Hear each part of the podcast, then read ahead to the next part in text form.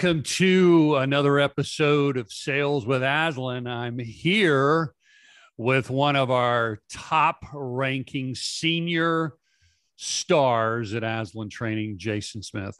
Uh, he's one of our consultants, and um, I wanted to have him on the show because we were hanging out today uh, and talking about something I think would be very relevant to a lot of our listeners. Uh, but before we dive into that, let's just let's let's let's say hi to Jason. How you doing, Jason? Hi, Jason's doing fantastic. If I was doing any better, I'd have to take something for it. Mm-hmm. Well, I'm glad. Well, if, if, if I hope Tab's not going to be mad at you for filling in. well, you know, it's his fault for being away, right? So. Yeah, well, Tab is uh, he's actually at West Point. Uh, his second son is graduate, second son to graduate from West Point. That's pretty cool. So he's there. So I appreciate you. Uh, I appreciate you stopping by the studio and hanging out with me today. But, no worries. Uh, is, is this the part of the show where I shoot shots at West Point since I went to the Air Force Academy? Is that oh, what I'm yeah, supposed to do? Forgot about. That. no, yeah, you can't. Yeah, you can't. You can't. Uh, you can't do can't, that. You can't give West Point a hard time. Tab Tab wouldn't like that. He wouldn't like that. Okay. Especially since he's had a delivery. yes. Yes, absolutely. I'm sure. I'm sure the Naval Academy is, is just as prestigious. Yes, yes. Uh, just as prestigious as West Point, but uh, we'll work on the Air Force Academy status. They're working on that. uh, yeah, yeah. I don't, I don't know much about. All I know is that I couldn't get into any of those schools or any divisions of the military. I probably could get into the divisions of the military, but I don't think I could get into any of those schools. Um, so the topic today, which I was really excited to talk to you about because of your your specific experience at IBM, as we were kind of chatting um, in our lobby area about uh, your experience selling or working with an organization that had what what did you tell me 10,000 SKUs 10,000 SKUs yeah at 10? IBM I was yeah carrying a large portfolio of products so mm-hmm. you're you're one of you worked in a specific division a large portfolio of products and you know one of the challenges that we constantly see when we work with organizations is that you know sellers get very comfortable selling a couple of products and then mm-hmm. also customers are really interested in a couple of products and mm-hmm. so they they struggle with how do i move from selling a product that may be hot a product that i understand or a product that's in demand to selling to transitioning selling a total opportunity telling a, a, large solution and how do i navigate that? And i think you um, as we you know learned when i first met you, you you were very successful at selling a solution. So i wanted wanted to have you on the show to talk about how you you transition so so give us a little background on your experience of you know what what was happening when you started at ibm and, yeah. and how did you how do you make that transition and ultimately become a star? And then move into ultimately now where you're consulting and training sales organizations all over the world. I and mean, you just got back from greece last week right? Just got back from greece. Fantastic team uh, large sales organization. And what i dealt with early in my career is similar to what a lot of our aslan clients have been dealing with over the years, which is a very huge portfolio and a very yeah. large branded organization. We've trained at HP for some time, mm-hmm. and you've got hundreds of reps with thousands of products. And yeah. uh, it's a challenge to kind of get narrowed down. So, to your point about my background, I came into IBM after leaving the military on an inside sales team that had responsibility for the entire middleware portfolio mm-hmm. All around these uh, very mid-term mid-sized companies about uh, 20 million to 250 maybe half a billion you know? Okay. that's that's mid-market yeah. Yeah right. And the challenge so there's is, a lot of those companies. A lot of those companies big, tons big of them. territory mm-hmm. yeah. Big territories hundreds and hundreds of reps and lots of products right? And that's where i found myself pretty much my second role in sales after leaving the military. So it was a tough start. Mm-hmm. Yeah, you knew you you had a good work ethic. You knew how to get things done, but yeah. this was a completely different role. So what was what was yeah. initially what was your challenge? The, the biggest thing was that inside sales team. Uh, even though we were full service reps, this wasn't uh, that mid tier lead generation rep. We had to take opportunities all the way to close. We were full fledged reps just okay. inside. Yes, okay. And the challenge was trying to take these very broad-based products in the middleware portfolio. Just to let you know what middleware is, you think about uh, your software IT environment, right? right. You got the okay. hardware. Your hardware is one tier mm-hmm. of your. IT environment, the, the big applications that sit behind and run things. And you've got the stuff that everybody touches, right? Okay. Your CRM system is the uh, software user tier. Right. And okay. middleware is the plumbing in between. Oh, okay. Okay. That makes mm-hmm. perfect sense. Okay. Right. right. So we're so trying to sell things talk to each other, how it works. Right. Okay. Yeah. So you you sold middleware. Correct. And there to was, these mid-level teams. And there was mm-hmm. like 10,000 products that you could sell related to to that were all relevant to middleware.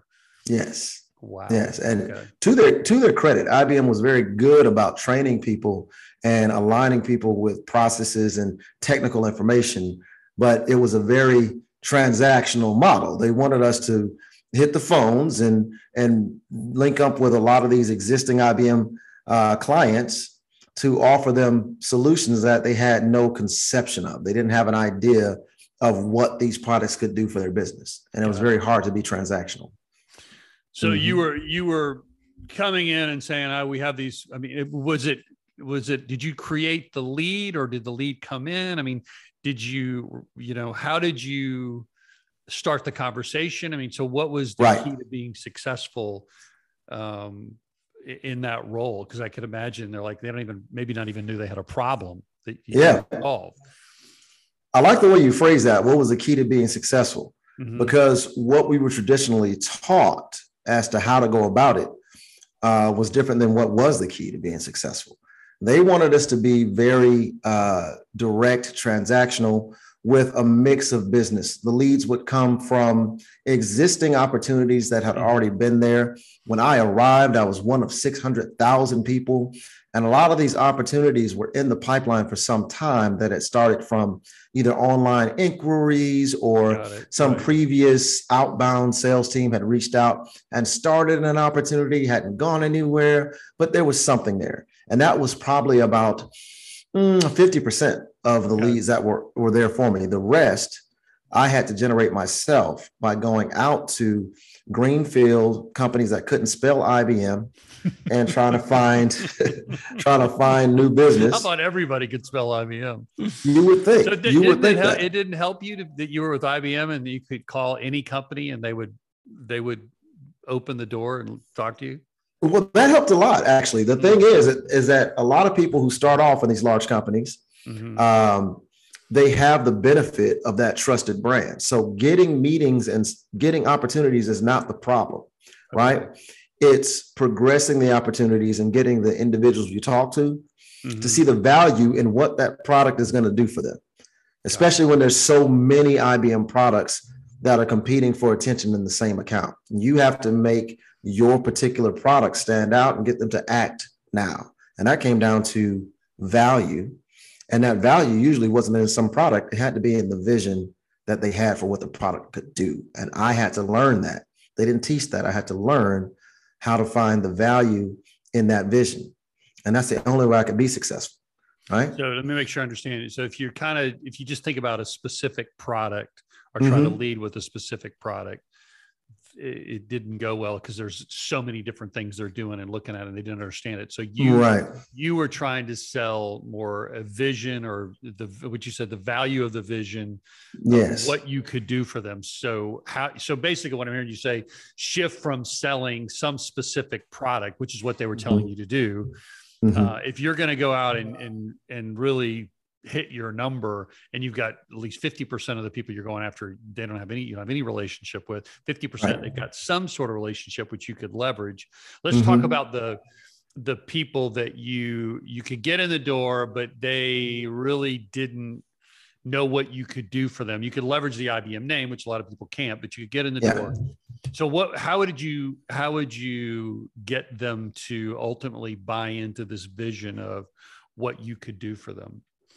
yeah, well, it started from understanding them. So for me, when we first got there, uh, we were taught and, and trained to start to focus on the product. And I think that's where most sales methodologies or sales processes begin is hey go in and pitch the product and get someone to say i'd like this product and Right. move forward Well, it's the The easiest thing to understand. It's Very thing. easy. Like, yeah, like let's just narrow it Mhm. down to a product that's really popular or hot and build Yeah. a campaign around that and talk about the product, which is yeah a good way to get in the door sometimes, but may not be the best way to really hit your number. no very tough well a lot of people did hit their number by going after one hot product but the Mhm. thing is that anything that's hot cools off after a while Got it. even a Yeah. brand, right? The IBM name might not be as popular one season to the next. So if you don't have the ability to go in and generate interest uh, with those people who have no conception of what you can do or why your brand or that product is valuable, you're at square one and you have to have a certain set of skills. That's where I had to learn and I struggled at first with stop focusing on the product, start with the person and what Mhm. problem they're trying to solve. Once you get done with that problem, it comes down to, all right, here's the problem. Now, what does your world look like if you solved it? That's that next step. Yeah, and there was some talk a little bit that. about that because I think a lot of people skip over that. So I think a Yeah. lot of times when people uncover a problem, it's kind of a specific business problem. And Mhm. like, okay, got it. You want to replace your roof or you need uh, to improve blah, blah, blah. Yeah, But, but you're talking about going deeper than just a business, maybe a business problem or a specific problem that uh, the product. Yeah. Yeah, well, absolutely. And I'm I'm speaking in this case to those uh, sellers or those product teams whose offerings are are not so straightforward as just uh, hey, you got a nail that needs driven. Here's a hammer, right? Right. It's very clear for people to see that. But if you have a service, some level of expertise, or you have a certain kind of product, in my case, without going technical and explaining middleware again, right? If you were coming to someone's home and you know try to sell the plumbing Mhm. inside that house and you want to replace the plumbing or some new technology in plumbing, the house already has pipes. It already has plumbing. It already does something, right? And if you've got something that does that same thing marginally better, it's not about explaining that difference. It's about, well, what does your life look like around that? Mhm. And that's where most sellers who have to sell a total solution or a project level solution, they fall down on getting out of that product mindset, right? They keep going back to, well, it's got a widget, it does this, you know, that doesn't really translate to that movement for the customer to do Got it. something with. And that's where I struggled at first. so so so, so you, you i love what you're how you're describing that so they, they've got they need pl- you're going to talk about the plumbing which may not be a Yeah. may not be a perceived problem right Yeah. if they know they've got a sink that's clogged you can talk Mhm. about whatever product fixes that but Right. if they're like i don't know it's plumbing it's working my software's working my hardware's working middleware is working so you gotta so how do you get them to see the value of something when there is no perceived value Right. Again, this goes back to, to people who are getting through their day without your expertise. uh, okay They're getting through your day without your help and they're limping along and they know it's kind of painful, but eh, I'm making money. Things are working. That's how it was for me in these technical software sales. I'm going into a team Mhm. that's got, you know, hundreds of products, uh, uh, technology solutions that are operating already, but I've got some marginal improvement, right? So what I'd have to do is first, through the uh, ability to just use the IBM brand, hey, I'm IBM calling, they would take the call. The first thing we had to do was really talk about that person's world and make the conversations different. We were trained to talk about, hey, you're trying to buy this widget. Let's talk about the widget. I learned through a bit of trial and error. The first thing you got to start with is what are they dealing with? What does their world look like now? Which surprisingly, you've probably seen this, Tom. A lot of people don't really know what their current state is. They don't really recognize where the pain is. Are you have you seen that in your space as well? Yeah, yeah. I mean, yeah, I, I think of it always as a bridge. Mm-hmm. It's like they have a current state. It's always true. I mean, there's a Mhm. certain place now. Maybe they haven't thought about their current state related to their desired future state, but where are they now? Where do they want to be? And then what's the bridge they're trying to build to get there? Everybody wants something. Right. So I always want to know where are they now? What do they want? And why do they want it? And if I, if I, if that becomes something, if I can help them get there and I can offer something they can't get internally, then now it's, it's, there's a reason to continue the conversation. And that was it, that reason. We say reason, the word that I came up with and what I, I learned over time was why, right? Yeah. Why fix it? because most of the time they didn't really know exactly how bad the problem was to start with. Mm-hmm. They didn't know that there was any opportunity there to be gained. So first we started with them. You started with the person and the problem. And once you analyze what that problem was with them, uh, doing a lot of the stuff that I didn't even know at the time, it was Aslan related, you know, working on things that we teach about focusing on their needs first. We call it other centered, right? Mm-hmm. right? That would give them that that uh, openness. We call it receptivity, that mm-hmm. rapport that they would want to tell me about what the problem is, and now I can start to build a case for. All right, well, where are you trying to go? After we get clear on that and we understood what the problem is, now I could go back to all these ten thousand SKUs and build some sort of solution for them, which actually there's a point there. When you talk about building solutions, it's kind of levels you got to think about, right? Mm-hmm. Um, a lot of times there's a product level solution. I like the hammer idea, right? Mm-hmm. You want to drive a nail, build a hammer, grab a hammer and smash it. Easy, yeah, right? Yeah, right. And you can sell as many hammers as you want for $2, dollars mm-hmm. right? Yeah, right. Mm-hmm. You want to make a million dollars, how many hammers do you have to sell? Mm-hmm. But if you can help them kind of look at the bigger picture, right? You can now move up to project kind of and through that rapport you get talking about their world and their future state, you can amplify that and say, what if you had, you know, some uh, pneumatic solution that could drive nails without the need of a hammer? Now, how many more projects could you do? You're expanding the scope, and that's good because now you've upsized every individual opportunity and you've made everything you're presenting much more impactful for the business, right? Mm-hmm. So, in my case of middleware, right? plumbing, right? You're selling plumbing. Mm-hmm. No one really cares about the pipes that lead it there. They think about the faucet, the end end results. Right. But if you want to take it up a level to, well, what if you had multiple faucets? You need more water pressure. Now we're talking about a solution that's a project that involves lots of different things. And that's more valuable to that end user. So that was the first thing to figure out what level of solution you wanted to to calculate well, for this I, customer. I think I understand. Uh, I'm also understanding that's a there's a risk there. And you, what, what mm. I'm hearing you say yeah. is, is, like I'm hearing you say that there's like using the the hammer level, yeah, hammer versus the pneumatic, or uh, you know fixing fixing a pipe or offering a pipe versus water pressure for all the sinks. All of a sudden, the deal gets bigger, it gets right. more expensive and you have to decide do i want to sell the one thing or do i want to sell the big thing? Right. small thing versus the big thing because you can lose people if you go after the total solution versus the thing that they're most interested in. Yeah. Um, how do you make that decision? Can i be honest with you? I actually struggled with that early on. Yeah. I really did. I had some individuals that said we've been talking about this widget. We're not quite sure and in an effort to help them see the value of the product solution, mm-hmm. you start this project level or enterprise business level conversation. Well, here's the reason why you need one hammer because your team of people could now all swing their hammers in unison. And to swing hammers in unison, you got to have a metronome that synchronizes the strokes of the hammer. And once you do that, you need a person to manage that. But we have that too.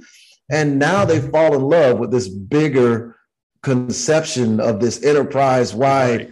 big product solution. And they can't see the value in this product that you want to help drive in the next week, month, quarter, right? And they don't buy anything. They don't buy anything. Hey, what, what would he say? The, the confused mind does nothing, right? Yeah, We're always right. fighting the status quo. So you always want to simplify, simplify, simplify, simplify as much as possible so that people feel it's easy to take a step, that the next step seems familiar. Mm-hmm. And to enhance this ability that I had to develop to create solutions, the next thing I had to do after we decide which level of solution and mm-hmm. engineer one in our mind before presenting it back, you got to know enough about the customer to translate it down, to dial it down to very familiar terms. Uh, okay, great example. Great example. We've been talking about middleware, right? Mm-hmm. Kind of an abstract technology concept. We talk about it as plumbing. Yeah. Just so right. you can get the idea. So you can hold on to that, right? Yeah. That's understandable. You're taking something that I'm not familiar with and you're uh-huh. connected to something that I am familiar with. Right.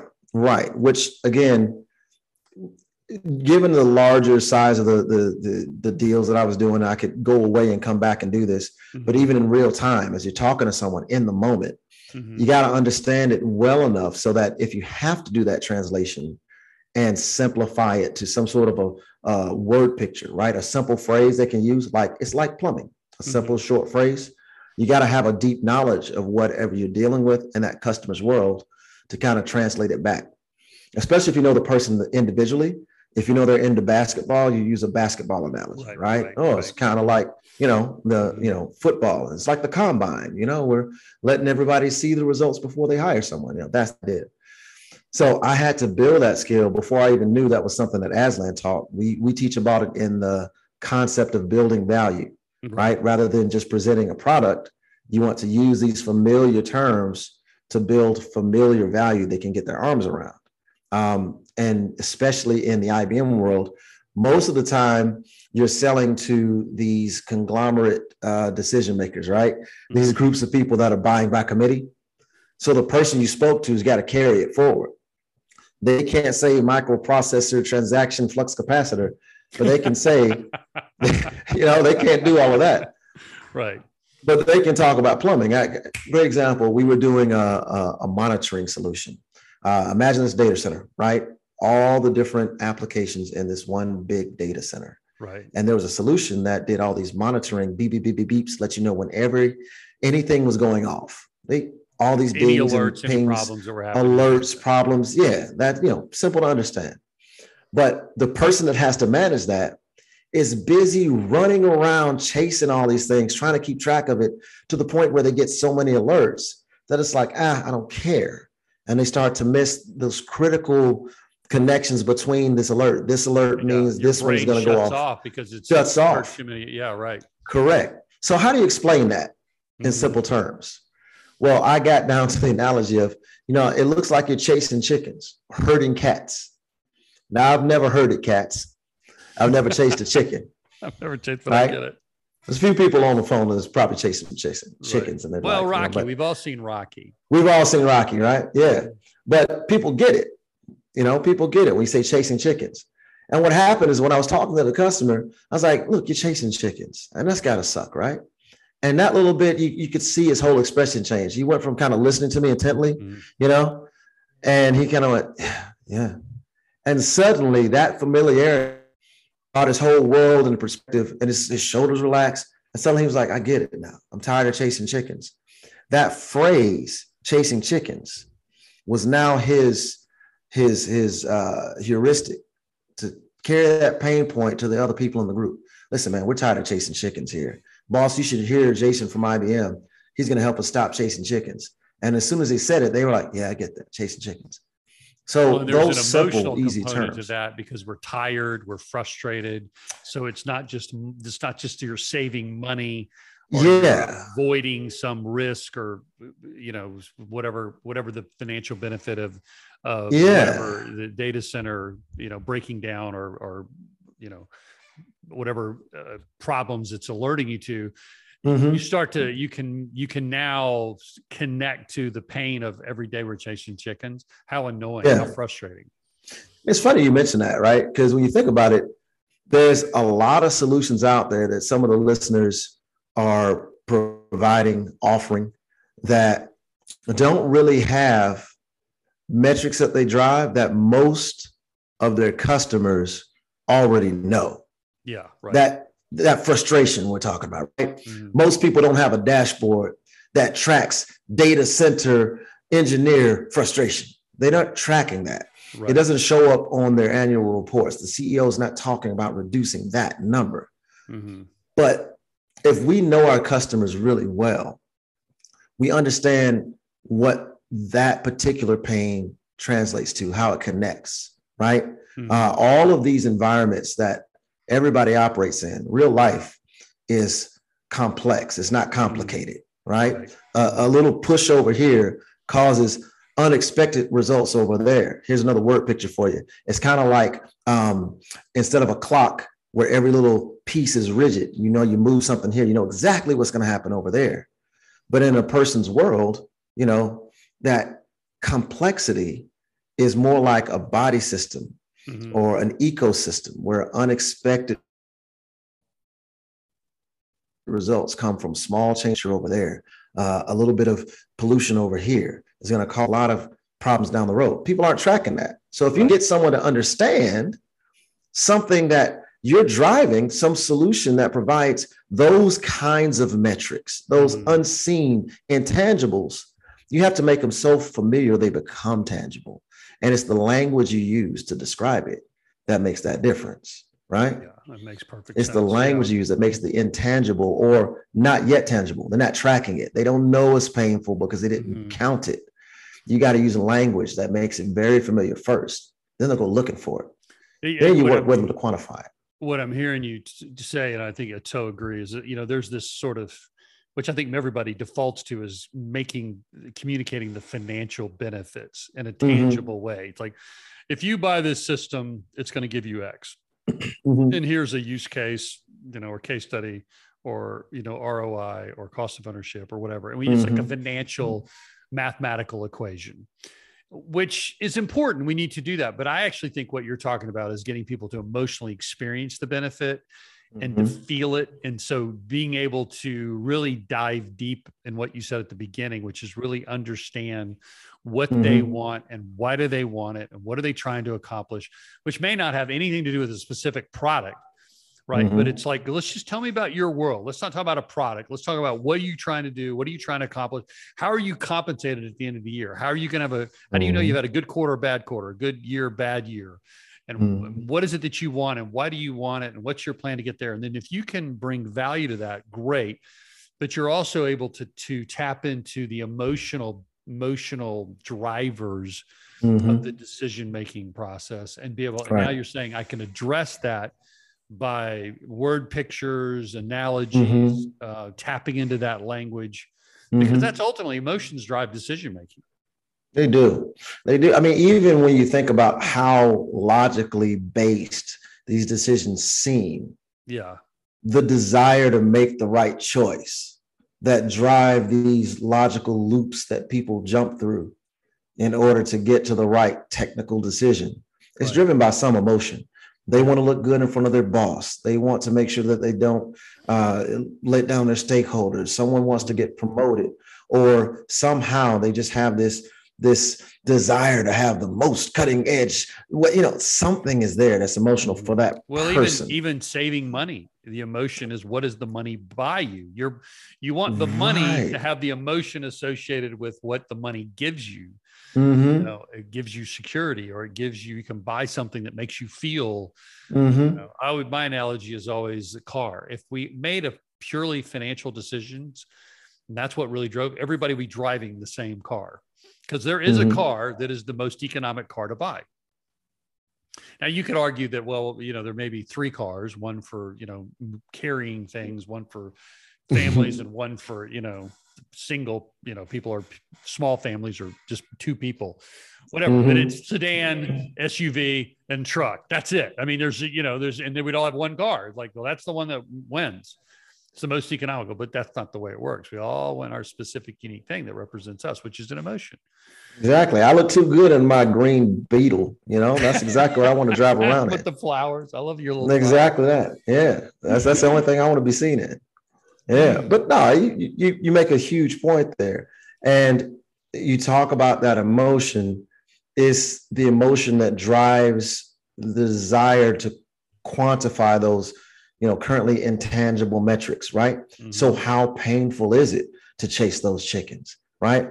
It's the emotion behind that that goes to the investigation to help people quantify the financial benefits. We say this all the time that people make decisions on emotion first and use logic afterwards. So that goes to the third step in the skills, my three skills that I had to learn was now working with the person that got that emotional vision, right?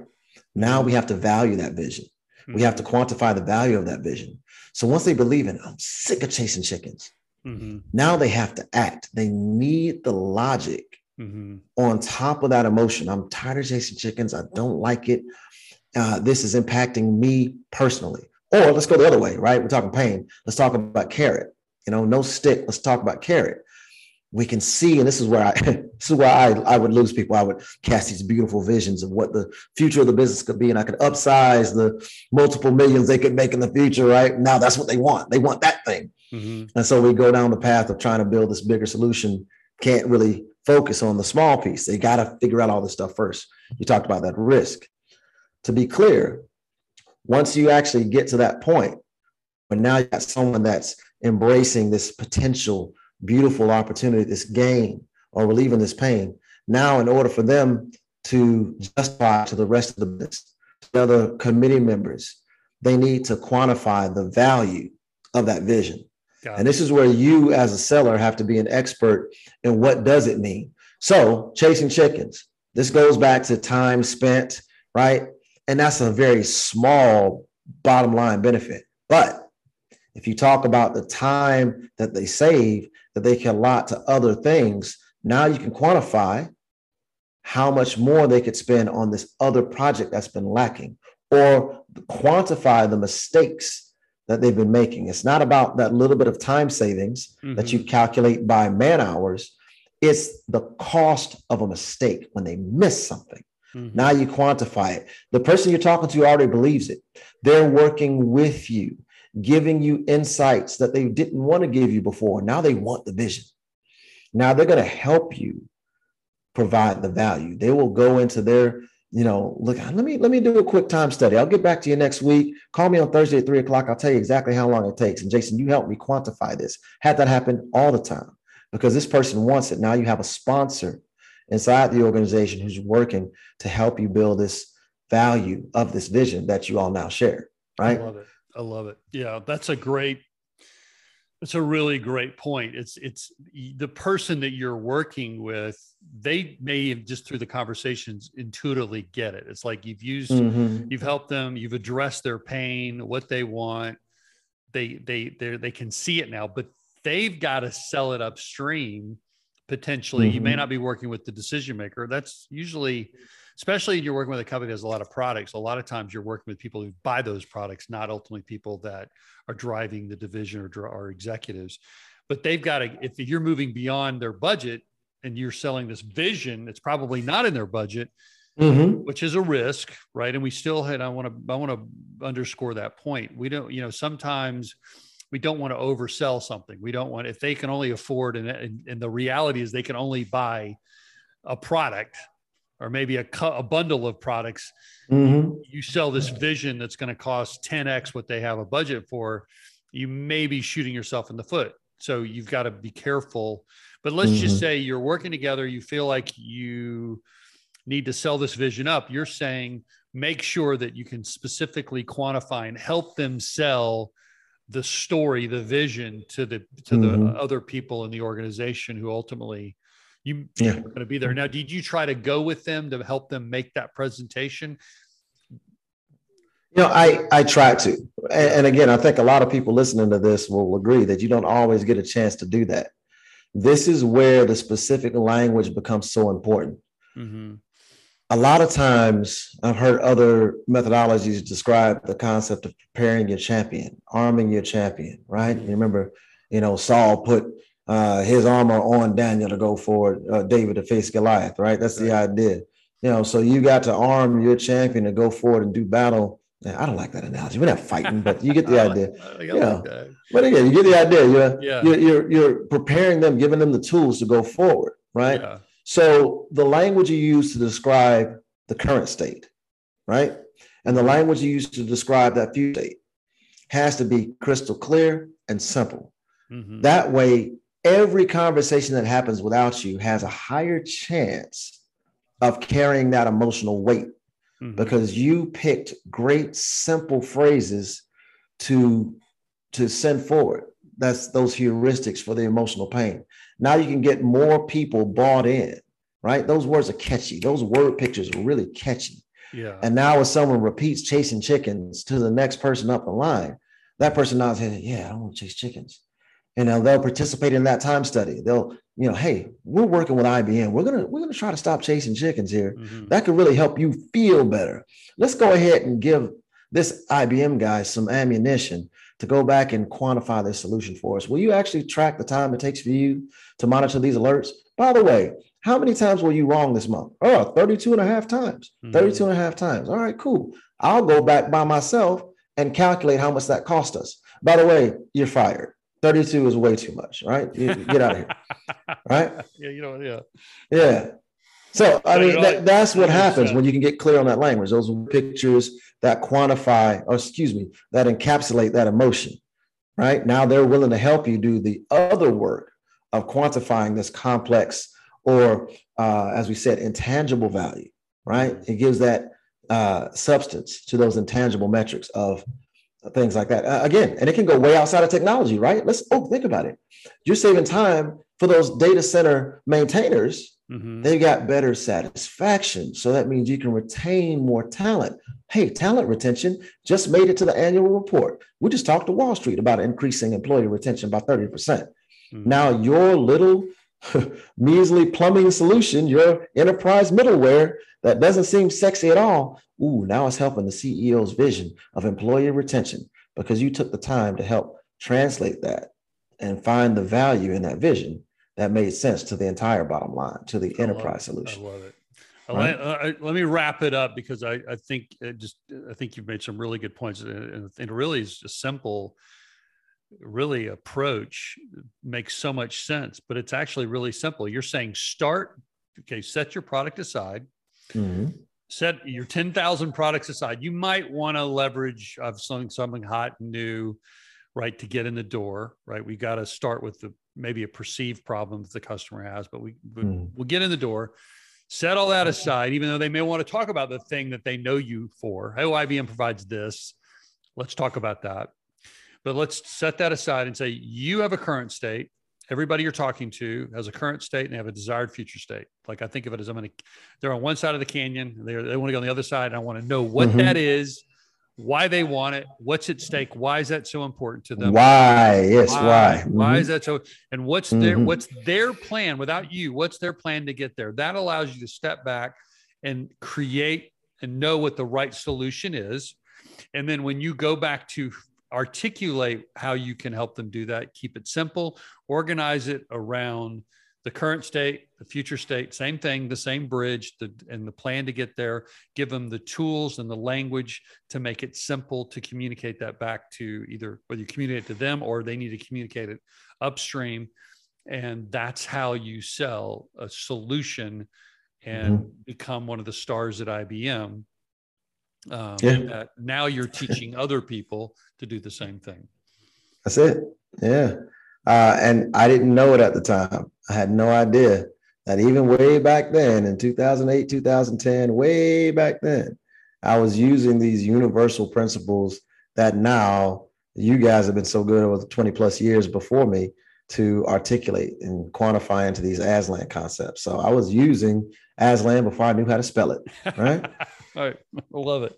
Well, there's no new truth. You know, there's a, the, the, the most effective way to sell and serve your customers is the most effective way to sell and serve your customers. I mean, we're not changing that. We're just our role at Aslan, as you know, is just to help sellers make it easier for them to understand that and apply it and, and recognize the truth. Because ultimately, there are certain laws that drive why people buy, what mm-hmm. motivates people to buy, how you can communicate to them, what drives relationships. And so that's really our, our role is in, in selling is really to understand what you described today is like, what's and I think of the bridge is really their whiteboard. What's on their mm-hmm. whiteboard? What do they what do they mm-hmm. want? And help them get that and be better at helping them get that than the other other options that they have. Mm-hmm. Been another great episode, man. I love having you on the show, Jason. Um, and if if the if you guys enjoyed have Jason's uh, message as well as the podcast, please share that with us online um, give us a review and uh, let us know what you like, what you don't like, so that we can improve and do a better job of serving you. And thanks again for joining us for another episode of Sales with Aslan.